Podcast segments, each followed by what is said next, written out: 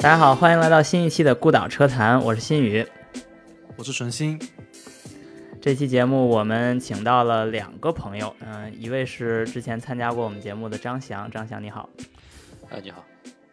嗯，然后还有就是呃，第一次参加我们节目的周博士，周毅，周毅你好。大家好。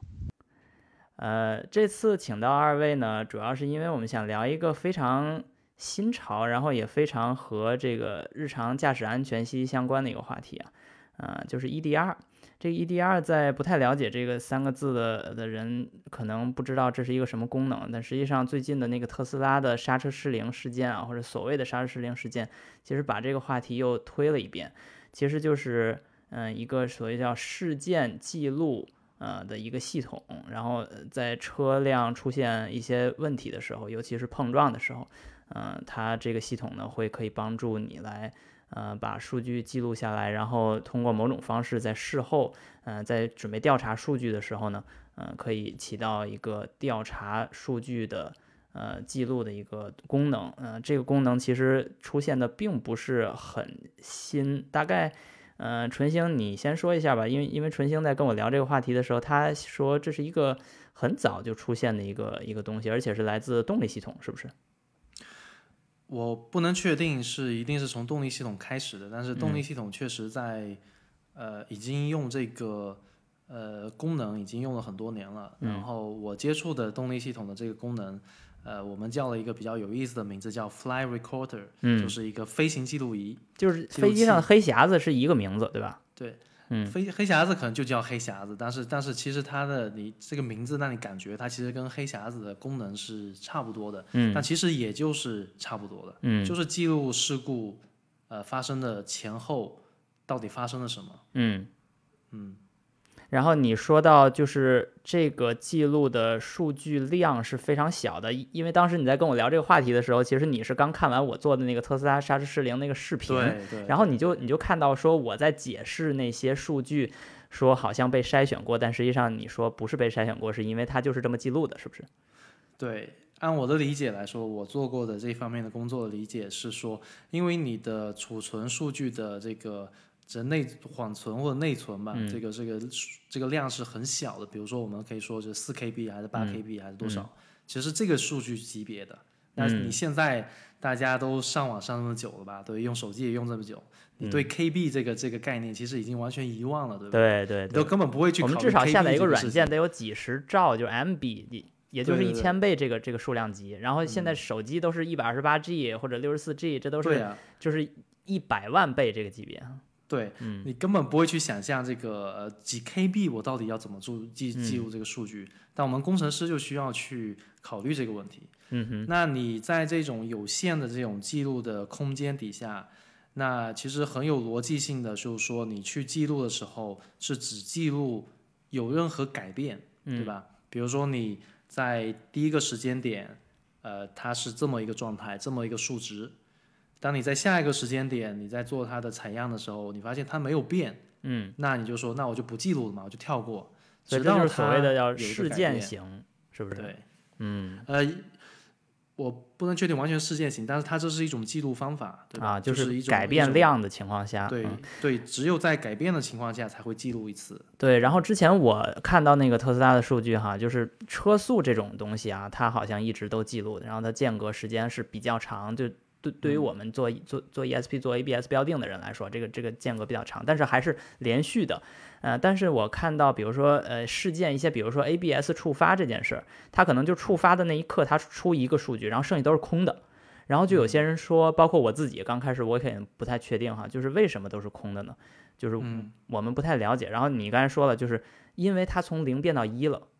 所以它会记录这一刻。然后这一刻有可能会穿插在两个比较规律性的时间间隔之间，然后这有可能就会跟之前，比如说只差十毫秒，这这都是有可能的。但是它不会以十毫秒这个间隔去一直记录，对吧？嗯，所以这其实是一种省空间的状态。那那你来介绍一下，就是真正把这些数据记录完之后，它是怎样储存在这个内存里面，然后又是怎样被挖掘出来的呢？呃。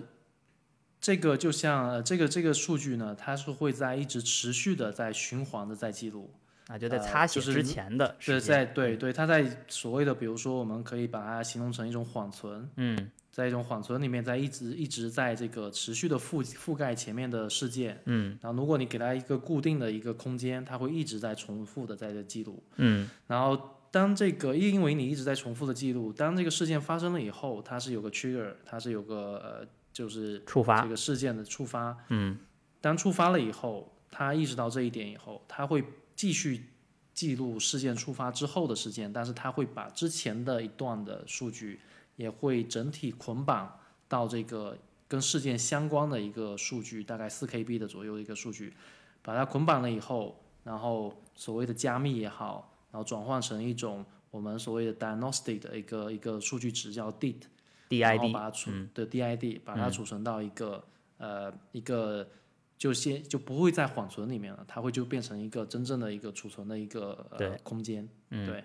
然后你之后比如说你去读取，呃，你就可以直接把这个 DID 给读取出来，嗯，然后把它 decode，然后你就会可以它就可以变成一个有意义的，就像你对，就像你看到特斯拉那个数据，它变成一个有意义的、跟时间有联系的、跟事件有联系的，还要告诉你这个数值是是什么，跟什么事件、跟什么呃 parameter，就是这个、参数。呃参数是有相关的。OK，好，非常好啊！你你这个介绍开启了我们今天的这个话题哈，后面我们会再回到你这个呃曾经的工作经历中，跟这个相关的工作经历中哈。然后我们来问这个另一个嘉宾哈，张翔，他之前为什么我会把他先加入到这个对话里面呢？因为呃，我们都说一个事件出现了，那通常都是一个碰撞，就是这个车有问题了，这发生了这种事故，然后这个碰撞呢，它的触发机制也很简单，就是安全气囊来负责啊、这个刚才我们说的这个 EDR 的存储的触发。那张翔正好是之前做过安全气囊的很多的工作，所以呃把他请过来。然后张翔，你来介绍一下从你的角度啊，呃安全气囊的角度，呃它的一个。开发的一些一些经过或一些就是不同车企啊、不同国家对这个的要求的一些区别吧。嗯首先来说的话，就是说我们单纯抛开这个名称哈，不管说嗯你叫 event data recording，就是这种呃呃事件数据记录，或者叫 crash recording，叫做你的碰撞记录也好，其实它的主要目的的话，就是说在呃发生了这个事故了之后，那么我们要回溯这个事故，我们要重新重构这个事故的现场的话，你需要哪些是呃关键的数据？嗯哼，那对于我们安全气囊的一个一个开发来说的话，我们更加关注的一个事情就是说，比方说你的车速信息啊，比嗯方说你的这个碰撞的加速度信息啊，呃，接收到这些传感器的量啊，我的点火时间啊，包括我的这个点火的这个各个回路、各个气囊有哪几个点了，他们依次是同时点爆呢，还是说呃分级点爆呢？还是说根据这个不同的这个时序和不同的碰撞等级会有这个呃呃组各种不同的一个组合嘛？呃、嗯这这个是我们在这个安全气囊中通常会用到的。嗯然后这个 EDR 这个东西的话，呃，其实在今年之前的话，都不是一个国家的一个强制标准哈。通常它主要年是二零二一年，呃，对对对，嗯，通常的话，它主要是出现是在北美和欧洲。呃嗯哼，，然后在中国的话，大部分都是 crash recording，就国产车基本上都是 CR，而没有 EDR 的一个存在。而这个 EDR 这个事情的话，在呃呃呃北美和欧洲的话呢，其实呃它也有一些很多的不一样的地方。有嗯一些的车厂的话，仅仅以这个碰撞数据为一个呃积累，就是说主要是在乘用车领域嘛，大家的这个要求就是说，这嗯乘用车以安全气囊控制器为主要的一个记录单位，把在这个呃碰撞事件来重构。那么在这个商用车领域的话，它甚至还要包含一大部分，就像刚才准星说的，这个这个来源的话，可能当年就是来自于商用车的领域，包括 EMS 的这些这些相关的数据。EMS 就是发动机的控制，对，控制系统控制单元对。嗯呃，然后更有甚者的话，有一些车厂然后加入自己一些特殊的一些要求，比方说，嗯，比方说在碰撞的这个 T 零时刻前一段时间之内的话，你的这个呃转向角，这也是一个很有意思的一个信号，包括你说转向角是说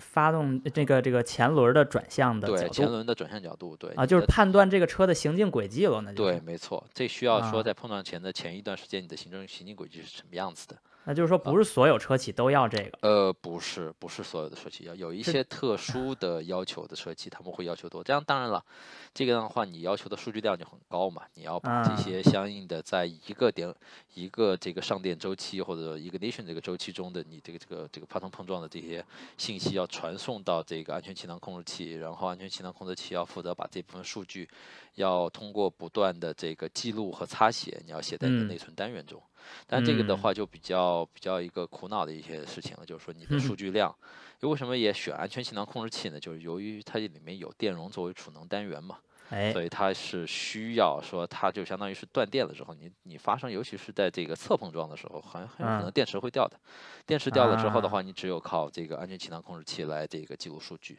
这我觉得是一个很有趣的，嗯的一个一个视角哈，因为大家都会看到一些很刺激的那种 Euro NCAP 的那些碰撞，但是我们从来没想过碰撞那一刻是只有安全气囊还是有电的，很多其他控制单元，包括包括发动机控制单元都已经没有电了。呃，对，因为你那个耗电量实在太大了嘛。对于这个安全气囊这些被动安全的控制器的话。它的储能单元通常来说，你要保证点火的话，是一百五十个毫秒之内保证点火。那对于这种事件记录的话，这就比较比较有意思的一个事情了。就是你你如果是一个事件的话，呃，你可能两百六十个毫秒之内碰撞完之后的话，你还有能量剩余，你有两百六十个毫秒。但你要说两个事件的话，可能会抻长到四百四十个毫秒甚至更多。当然，你取决你的数据量。嗯，是这个这个说起来非常的就是。一眨眼的功夫，这真是这个 字面意义上的一眨眼的功夫哈。我们居然需要思考到，就是一个、两个，甚至有更多的这个车企需要很长的一个时间，就是持续的一种记录，这简直就是令人发指的要求。对，没错，没错，这个的确挺难的。OK，非常好。然后这个我们后面还会继续找张翔来说其他的话题哈。然后这两位发言完之后，我就不得不邀请今天最重要的嘉宾哈。周总，这个周周总之前其实没有参加过我们节目哈，但是千万要放松啊，因为我们这节目不是审讯，嗯，这是非常好的一个节目。然后我们之所以请到周总来聊这个话题，其实是因为在我之前也做过 ADAS 啊，就是在 ADAS 的语境下，记录数据，呃，出现了一种新的需求，就是说原来可能只是为了就是。所谓类似叫法医鉴定这种，就是之前在碰撞的过程中，嗯，我们去还原这个事件的真相。但是现在有一种就是人机共同驾驶的一种情况下，我们可能会需要更多的数据去了解在碰撞的那一刻是车犯了错还是人犯了错。然后这其实就牵扯到更大的数据量、更大的通信带宽以及。呃，对于 ADAS 自身的要求，然后 ADAS 是周总的一个重要的方向。周总是自动驾驶专家哈，所以请周总来聊一聊，就是从他的工作经历中，从他的视角下，就是抛开刚才说的发动机和安全气囊，呃，有一些什么样的理解对 EDR？OK，嗯，上正好可以借个机会，稍微就是解释一下自动驾驶这个行业啊。哎，我们都说自己做自动驾驶，实际上自动驾驶是分两个阶段的，第一个是主动安全，嗯，就说我们会避免事故发生，对吧？因为安全气囊是事故发生以后的事情，我们这边呢就是要避免发生。那第一步，我们需要也需要 EDR，嗯，呃，避免发生有两种情况，第一是没有避免成功，第二是避免成功了，对吧？嗯，那没有避免成功，那我们就需要数据，你，到底是为什么没有避免成功？照理说你有 AEB 功能，为什么没有刹车成功，对吧？嗯，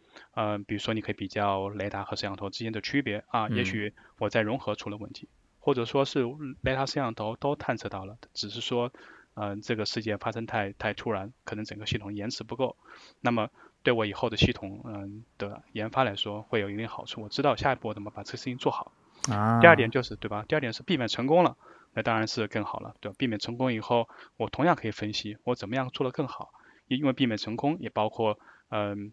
就是也许也许比如说，嗯，AEB 有有两个阶段，第一个是前向报警，第二是刹车。前向报警也许没有必要，或者说是刹车来的太晚。嗯。所以说这些数据都可以帮助我们把整个功能做得更好，所以我们需要。然后再谈谈下一步，就是从主动安全上升到辅助和自动驾驶。嗯。就像就是刚才您说的，就是说，嗯，比如说车道保持功能吧，比如说比如说你车偏离车道了，然后呢，我方向盘把它打回来，因为我探测到车道线，我把它打回来。这个打的过程中呢，也许是没有必要的，比如说我在一个非常下雨天、非常路滑的道路上，我把它打回来了，或者说是它根本就没有车道线，我莫名其妙的把它打回来了。这种时候呢，我也需要知道，在我发生打回这个状况中，到底出生了什么事情，呃，是否真的有车道线，还是说我探测发生了问题？那么同样也可以帮助我把这个事情做好，这这这是第一步。第二步就是说，呃，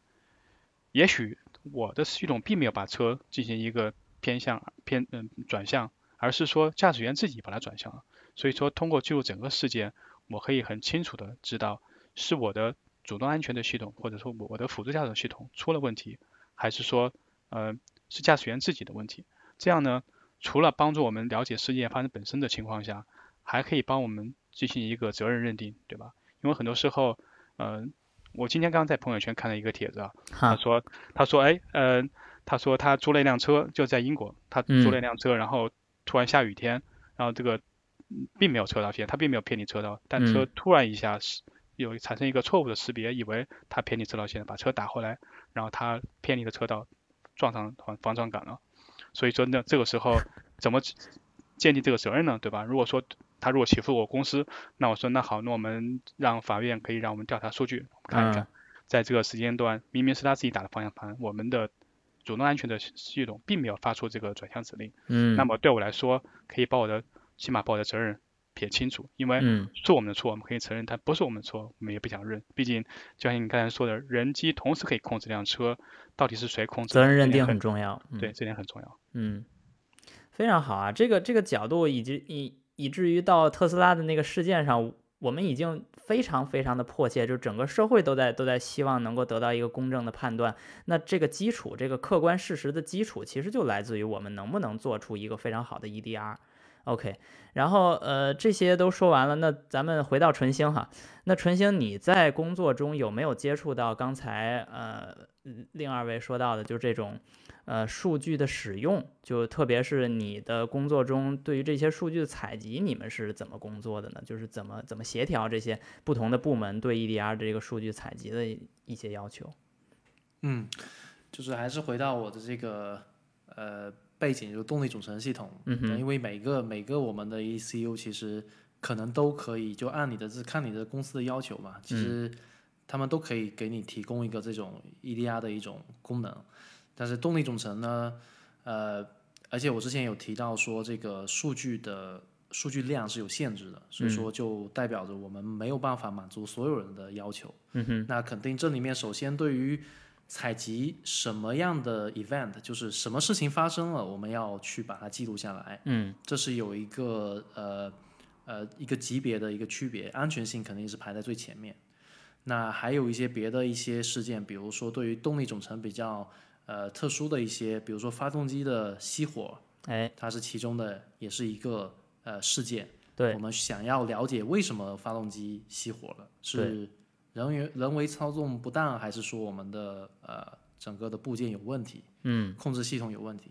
那这是其中一方面。另一方面呢，当你记录的时候，这是事件，它是等于说是一个 trigger，对吧？然后另一方面是说 trigger 以后你记录什么呃什么数据？嗯，那我们比如说，我们有个三十四十或者五十个有限的这个数据的，呃，不同的数据的呃类型，不是不能说类型嘛，就是说，比如说你要说发动机的速度，还有车辆的速度，还有发动机的扭矩，对这些不同的信号，嗯，那这时候就必须要跟不同的部门去协调，但就可能有个专门的这个一个一个标定的一个工程师去协调这个。工作，就说这五十个信号到底我们哪一些是根据安全性是必须的，然后哪一些是呃肯定是从级别的高到低来去选择这些，然后不同的车型可能也会有不同的一些要求，啊这个这个可能这个这个太具体的我没有办法说，但是大概来说是这么样一个情况，嗯。啊，就是不同的部门需要协调用这个是你刚才说是四 KB 这个大小的空间哈。OK，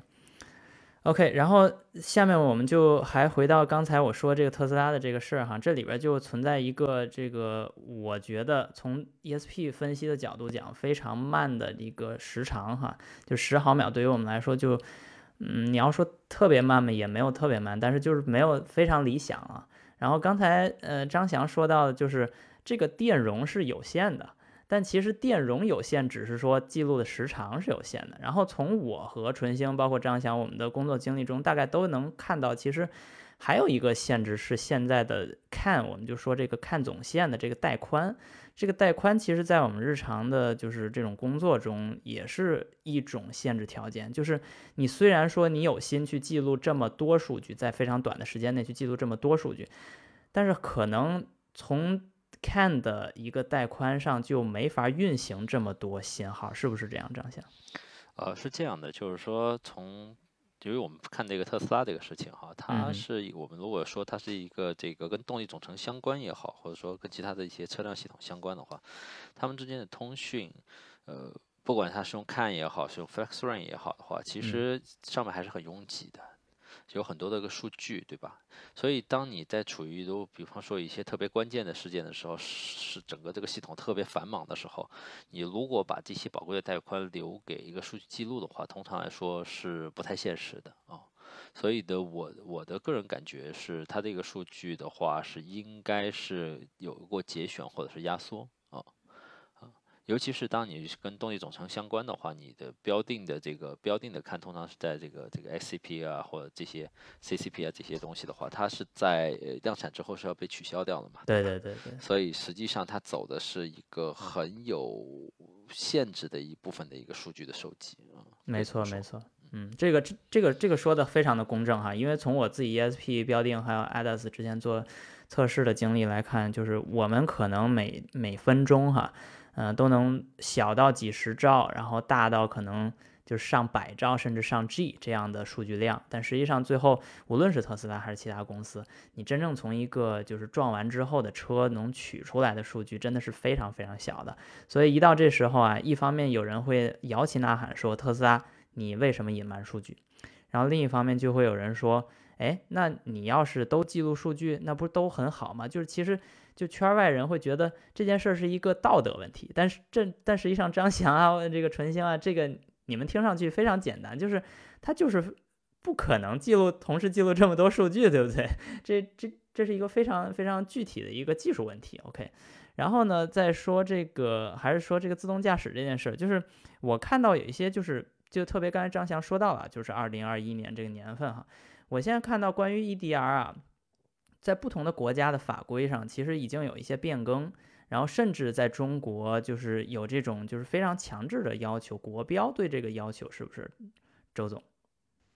嗯，对的，嗯，这也是我自己嗯之前读过的，但是国标的标准叫七二五八，嗯嗯，它规定就是从二零二一年一月开始，所有的的车都必须嗯。记录 A 级条件，A 条件主要是控制纵向的一些信息，嗯，然后二零二三年一月份起会记录 B 型的数据，可能更多的关关注纵向的数据。当然，因为可能是疫情的原因，那个国标的二的执行时间从二零二一年改到二零二二年，嗯，所以我们也拭目以待，嗯，当这个法嗯法规嗯运行起来以后，车厂的反应会如何？嗯，但这个法规有一件明确的好处是它。有一个行业的个规范，它告诉你了什么数据需要被记录，然后它数据的格式、数据的长度，嗯，这样的话，大家就不会说，嗯，不同的车型会有一些顾虑。那对，特别是对呃鉴定机构来说，它会用同样的软件可以鉴定不同的车型。对，那其实这是一个很有趣的一个一个历史事件或者一个时代的一个变迁哈。就是可能从最初的发动机这个部门或者安全气囊这个部门去做这件事儿，可能刚开始只是为了，一来是为了方便自己的事故的就判断，比如说啊这个车熄火了，然后比如说刹车踩不动了，对吧？因为因为之前的刹车都需要这种真空助力器，然后我们需要了解一下这个车怎么就熄火了呢？这个车不应该熄火。OK，这单纯就是从一个车企对于车辆开发的角度去理解，然后当然还有一些就是。主动安全或被动安全的角度，当然需要了解这个车为什么撞上呀？为什么一些功能没有触发，或者一些车为什么会失稳这些问题。但是这都是从车企的角度，也也也就是说，车企现在去做这件事，也是为了他自己，就是为了让推出下一代更好的产品。当然是终极目标是为了消费者，但是，呃，它并没有一个整个行业去规范大家做一样的事情这个这种态度。而现在您说的这个，从国标的角度去强制大家去做这件事儿，那实际上就是一种强制性，而而且是。对于无论是对于车企还是对于消费者来说，这就已经没得商量，而且不是说你想做多少或者你想做几个 event 的问题了，而是说我们一定要把这个事儿提到整个国家或者整个行业的一个项目日程上。OK，这这是一个非常有意思的一个角度哈。但是随之而来的就会有，特别是像我们现在都在欧洲，然后欧洲有非常明确的这个呃叫数据隐私规范。然后这其实也是对于每每个车企，甚至去努力推进整个行业单一标准的政府，他承担的一个额外的道德上的压力，是不是？就是纯星，你在这件事上有没有理解，有没有了解？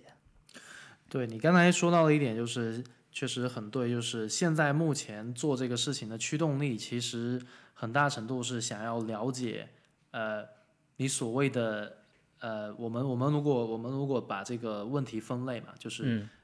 已知的未知的事情，对，就我们知道有些事情是能够引起一些呃我们的呃我们的车辆的一些呃功能的一些问题，但是我们不知道没有这些数据，那我们怎么去了解到底它发生的概率或者是它的严重程度是什么样的？所以说，这个数据采集是为了车企能够保证我们能够持续的呃改进我们的产品质量，提升我们的客户的这个体验。然后，这也是欧洲的法律规定的，